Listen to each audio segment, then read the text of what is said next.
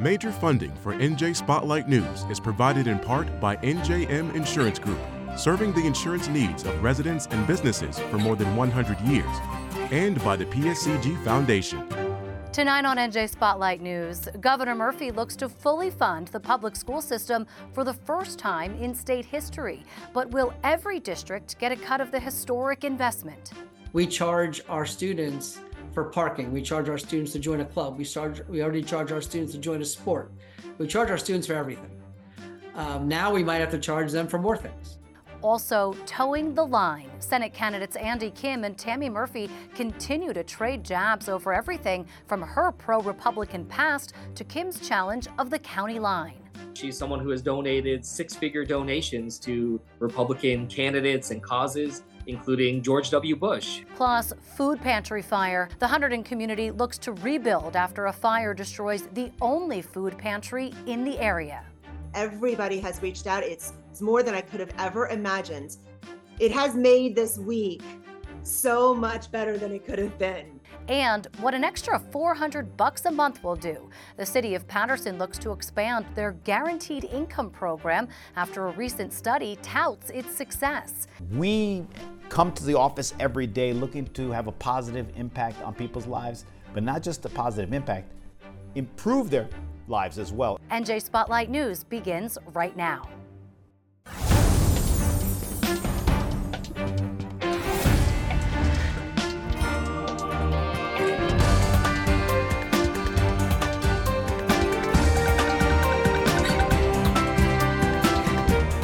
From NJPBS Studios, this is NJ Spotlight News with Brianna Vannozzi. Good evening, and thanks for joining us this Thursday night. I'm Brianna Vannozzi. Governor Murphy is making big promises to New Jersey's public education system, proposing the single largest investment in state history to public schools, calling for a record $11.7 billion for K 12 education. That's nearly a billion dollars more than last year's spending plan. But it doesn't mean every district in the state will get an increase in their aid. New Jersey's controversial school funding formula has created what critics equate to a column of winners and losers each year. As senior correspondent Joanna Gagis reports, about 140 districts will see cuts in their state aid, including many that have been on the so called losing side for years. Our administration will invest just under $11.7 billion into our state's public schools. Governor Murphy addressed a crowd at a Plainfield elementary school today to announce his proposed budget for public schools this fiscal year, which he characterized as the single largest investment into New Jersey's public education system in our entire history. It is also the single largest investment in our entire budget, period.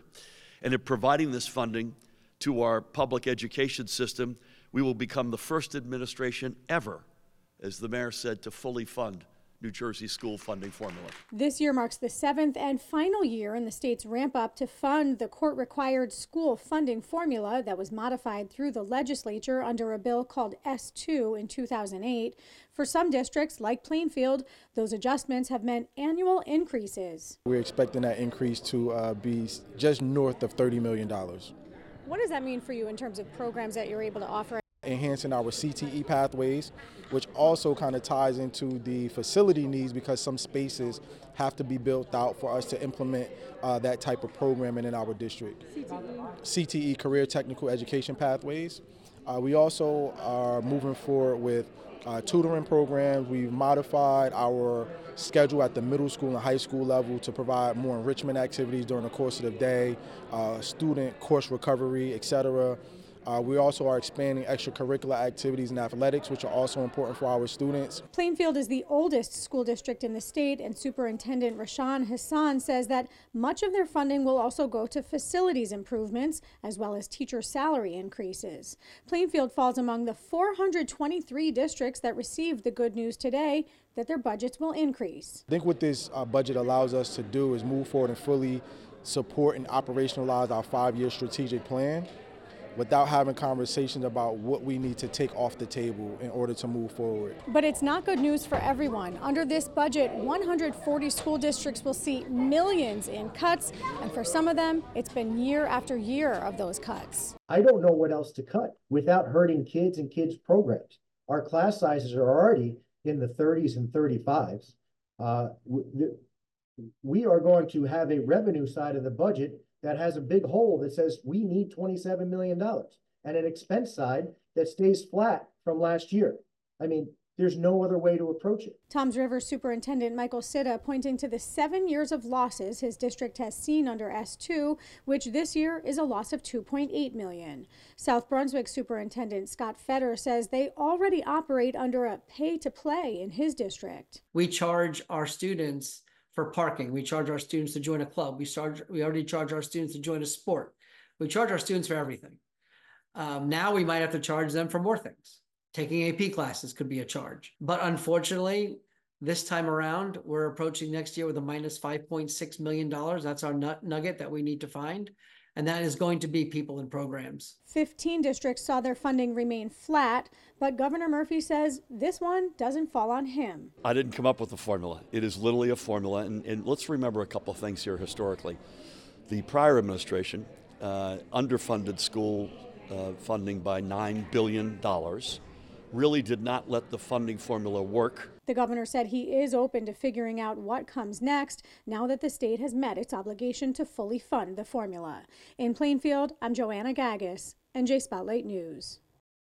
Well, the governor's proposed spending plan was also heavy on funding progressive issues, including items related to reproductive rights, climate change, and affordability. Talking points that some argue could be seen through the lens of his wife, First Lady Tammy Murphy's U.S. Senate campaign. Murphy's foes believe she has an advantage with the Democratic Party machine because many of the party brokers have business and political interests tied to the governor's administration, a claim both Murphys vehemently deny. For a deeper look, I'm joined by Charlie Stile, columnist for the Bergen Record, NorthJersey.com. So, Charlie, you make the case that the governor's speech could be seen through the lens of Tammy's campaign. How so? I just think uh, broadly, thematically, so it was a lot of emphasis on uh, liberal issues that are of major concern on a national level, but liberal issues uh, are, uh, are, sort of their priority issues ranging from climate change, voting rights, reproductive rights, that frankly have a tangential uh, connection to the budget. And I took it to, it sounded to me, and he also been a, very heavy on mentioning the unions. I think he mentioned unions seven times.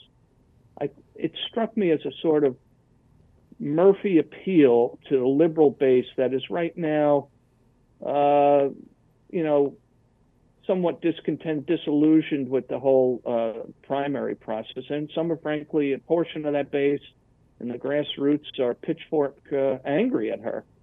And so I thought this was a way to remind, this was Murphy using his platform to remind the activists in this party, hey, we're, uh, this is our agenda. Our agenda aligns with yours.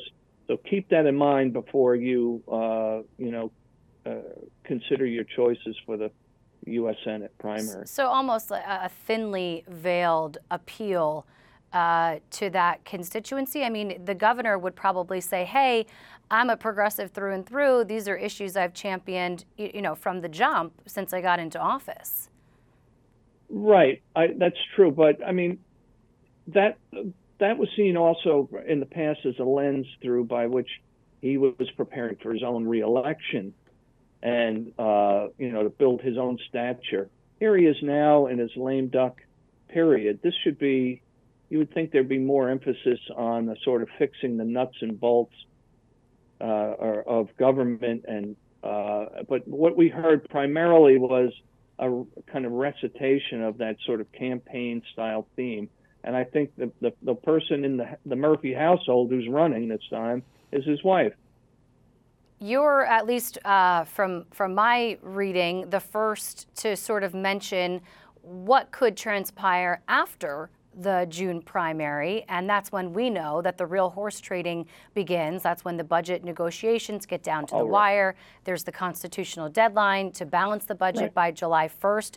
What are you foreseeing happening, or what potentially could happen during that month once they get through the primary, and why does that matter? Well, I, I you you rightly pointed out the real budget is uh, after is in the final home stretch, the last couple of weeks of June, sometimes even the last couple hours of June. Um, this is all kabuki. This is all, you know, very little gets done uh, to the governor's proposal between now and that period. So we know that as a track record. Now there's a, it's those that horse trading, that delivery of, can, uh, uh, of legislative pork that always comes at the end to secure votes, to reward their people. Now that's going to be seen through or being closely watched as are these rewards to party activists or party officials for supporting Tammy in exchange for their vote? It's, I mean, it, it may not happen, but it's a legitimate question that hangs over the process right now, given the history of, of really uh, smelly horse trading we've seen in the past. Yeah. Fair enough. Charlie Stiles, columnist with the Bergen Record, NorthJersey.com. Charlie, always good to talk to you. Thank you so much. It's, it's my pleasure. Despite the advantages political analysts say Tammy Murphy holds in the race, Congressman Andy Kim has shown himself to be a formidable challenger with his grassroots support and a recent lawsuit that's trying to dismantle the controversial party line system. This week, four county clerks responded to that suit with a decisive message saying it's too late to intervene without upending the June primary election. Senior correspondent Brenda Flanagan has the latest that's always the answer is do it some other time. But it is all about timing for U.S. Senate candidate Andy Kim. He filed a federal lawsuit this week against 19 county clerks to change Jersey's ballot system in time for the June 4th primary. Kim's suit calls the current county line ballot fundamentally unjust and undemocratic. A judge will hear the case March 18th when the clerks will argue it's way too late to make such major ballot changes. Mr. Kim's gotten himself the moniker Mr. Day Late and Dollars Short short, commented defendant's attorney John Carbone. Where the hell has he been? I've sought to have changes. I've asked for dialogue and discussion about this, and I've gotten no response. And it's as a result, uh, I've decided I have to take action through this legal route because we've gotten no other engagement from these county clerks uh, and others. Kim argues it's not too tight a turnaround for county clerks to redesign the ballots. Federal Judge Zahid Qureshi promised a ruling by April 6th, but Carbone says there's not enough time to reprogram thousands of voting machines and mail ballots to military personnel overseas. In a letter to Judge Qureshi, he predicted cascading and rippling effects on the election, officials, candidates, and voters. It's a long shot lawsuit, says Rider's Micah Rasmussen. Yeah, I do think that he has long odds. Um, look, it's been speculated that he wins either way, in that he either gets the relief he's seeking, or to his supporters, this is more evidence of a system that is not fair play, is not uh, even-handed, um, and uh, and it just makes them angrier and redouble their efforts to make sure that they get him elected. He says judges also generally abide by the U.S. Supreme Court's so called Purcell principle, which advises not to intervene too close to an election. Kim's won three Democratic county conventions with grassroots support so far, but his opponent, First Lady Tammy Murphy, is expected to dominate in more populous counties where she's enjoyed the early endorsement of political bosses. Meanwhile, Murphy's launched her first campaign ad against the National Rifle Association. This is the NRA's world headquarters. It's where cowards work. They know their guns are killing our kids, but they don't care. Murphy promises to fight for universal background checks and a ban on assault style weapons. The ad drew immediate backlash from Congressman Kim, who noted that before she left the GOP, Murphy supported Republicans who worked to weaken gun control laws. She's someone who has donated six figure donations to Republican candidates and causes including George W. Bush, who is someone who very much led the charge on ending the assault weapons ban, on a number of other uh, pieces of legislation that damaged our ability to have the kind of gun violence prevention efforts in this country. So the First Lady needs to answer for that. Kim says his record confirms his support for gun control. A Murphy spokesperson replied it's not surprising to see one of the most misleading and hypocritical campaigns in recent memory slam a positive message that all New Jersey Democrats should agree on. It would be refreshing to see Andy Kim and his campaign put forward their own positive vision for New Jersey rather than attempt to tear down Tammy Murphy at every turn. But Rasmussen thinks the criticism's valid. As somebody who's never held public office before, her past campaign contributions, those she choose chose to support, and her voter registration are her paper trail. County Democrats will continue to weigh in next week when Bergen holds its Democratic convention. It's a Murphy stronghold where Kim's hoping to continue his convention momentum. I'm Brenda Flanagan, NJ Spotlight News. The only food pantry in northern Hunterdon County has been forced to figure out how it'll continue helping people in need after it was destroyed by a fire earlier this week that started at a neighboring Walgreens. Despite being in one of the wealthiest counties in the state, the pantry serves more than 8,000 clients a year. And as Ted Goldberg reports, the community is now united in an effort to ensure that no family goes hungry. Everybody has reached out. It's it's more than I could have ever imagined. It has made this week so much better than it could have been. Despite a devastating fire, the Open Cupboard Food Pantry is still feeding people who need meals. Their Clinton location burned down Sunday night, so Executive Director Jennifer Tavermina says workers and volunteers worked hard to help more than a thousand clients in the aftermath. After the initial impact of just disbelief, um, when I found out, was just completely speechless. Um, you know, we know, we know that we can do this. We have the staff, we have the volunteers. We've already created the model that we know works, which is why we were able to open a second pantry in southern part of Warren County. And it's an identical replica of what we've done. Tavermina says clients will now get meals from that Warren County location or from the Flemington Food Pantry. Open Cupboard fed more than 7,000 people last year but they face an uncertain future after that fire destroyed their thrift store, a huge source of revenue. That shop was able to sustain two separate pantries in its entirety. So without that revenue, that will be our challenge. That's what we've always done in the past. That's the model that this agency has built it on. Doesn't mean we have to, but that's what was generating such great for success for us. We just have to figure out another way. Community groups in Hunterdon County are trying to help them figure things out in the short term. We knew that they it was going to be a community-wide effort to do what we can for them and to address their immediate needs. Women for Highbridge President Colleen Han says if anyone has started or is in the middle of a food drive, they can drop things off at Highbridge Reformed Church, like customers did at Old Borough Hall Pottery. We have a a donation drive going on through the Highbridge Elementary School and Middle School. The Borough of Highbridge, we sent them information on the immediate needs. They put a PSA out through the entire borough. We saw food drives were popping up, but we were aware there's no place for the food to go. So we've reached out to them and just said, if when your food drive is over, you don't have a place to put the food, we're welcome to hold it for you. Tavermina says people can also drop off ShopRite gift cards at Reiner Insurance in Clinton or donate on Open Cupboard's website. She says they're not using GoFundMe for this, and she's thrilled with how many people are pitching in.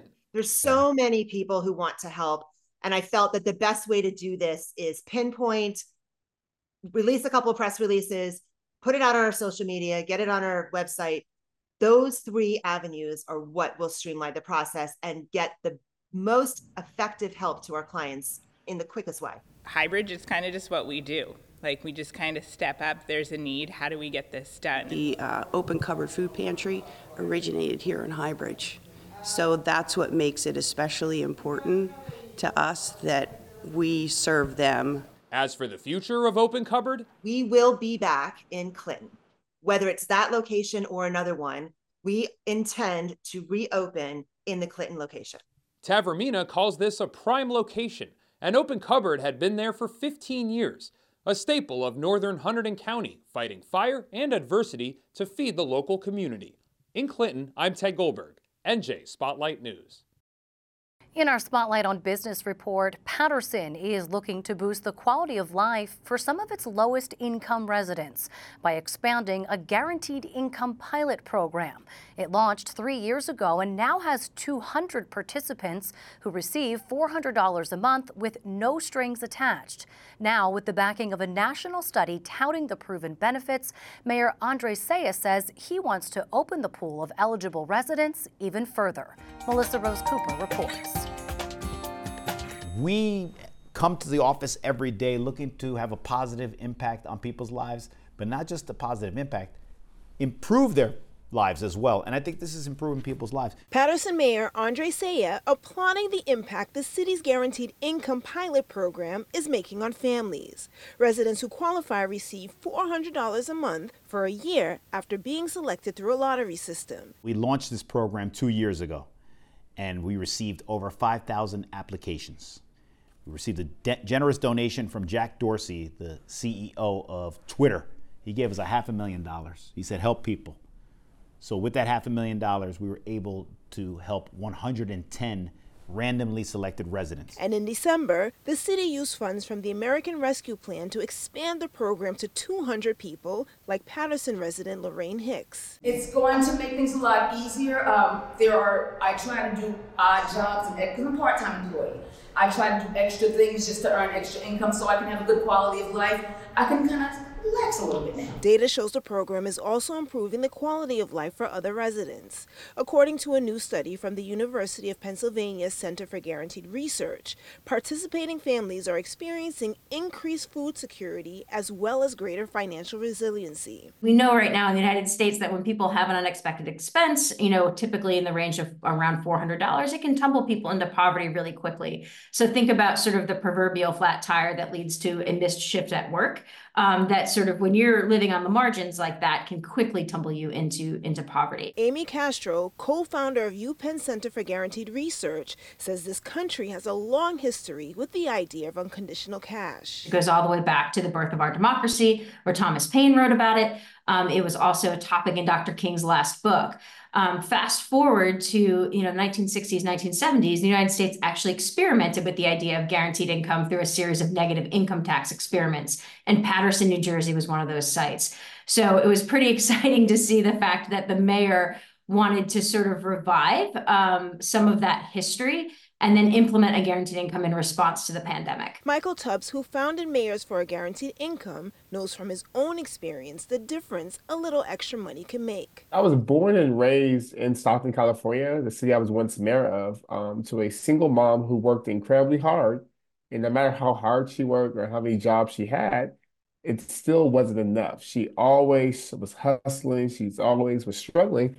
And and I never saw her take a day off. I never saw her quit. It it just felt like something structurally was wrong. And when I became mayor of Stockton, it was clear that poverty and economic insecurity were the pressing issues driving a lot of problems that manifest in educational attainment um, issues or crime, etc. Now, there are roughly 60 guaranteed income pilot programs across the country. The goal is to continue its expansion, including here in Paterson. We've applied for an earmark in this state budget, we are asking for $5.5 million because we want to help a thousand people. And we also want this to be a part of the a permanent part of the state budget. Single person households earning $30,000 or less a year, as well as family households earning up to 88,000 are eligible to apply for the guaranteed income program. Legislation is also in the works to create pilots in other cities across the state. For NJ Spotlight News, I'm Melissa Rose Cooper. It's a crisis averted for beer lovers. Union workers at Anheuser-Busch reached a tentative labor agreement with the nation's largest brewer to avoid a strike at its U.S. plants, including the one in Newark.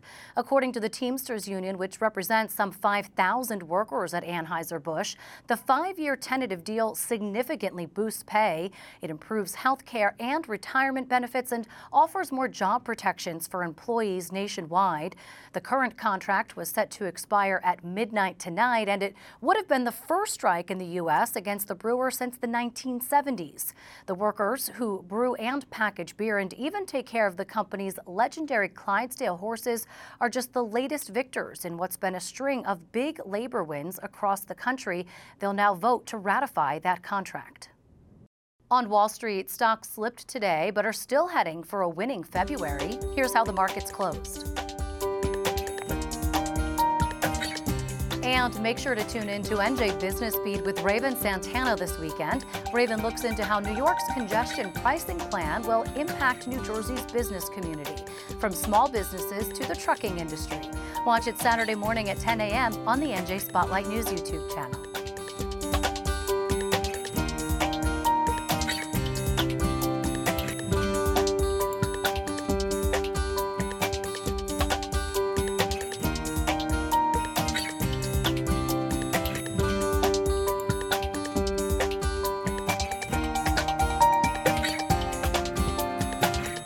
That's going to do it for us tonight. But make sure you catch Reporters Roundtable tomorrow. David Cruz kicks off the show looking at the budget backlash, talking to Michele Siekerka, President and CEO of the New Jersey Business and Industry Association, to get the business community's reaction to Governor Murphy's proposed corporate transit fee. Then a panel of local reporters break down this week's political headlines. Watch Roundtable tomorrow at noon on the NJ Spotlight News YouTube channel. I'm Brianna Vannozzi for the entire NJ Spotlight News team. Thanks for being with us. Have a great evening. We'll see you right back here tomorrow. New Jersey Education Association, making public schools great for every child. And RWJ Barnabas Health. Let's be healthy together.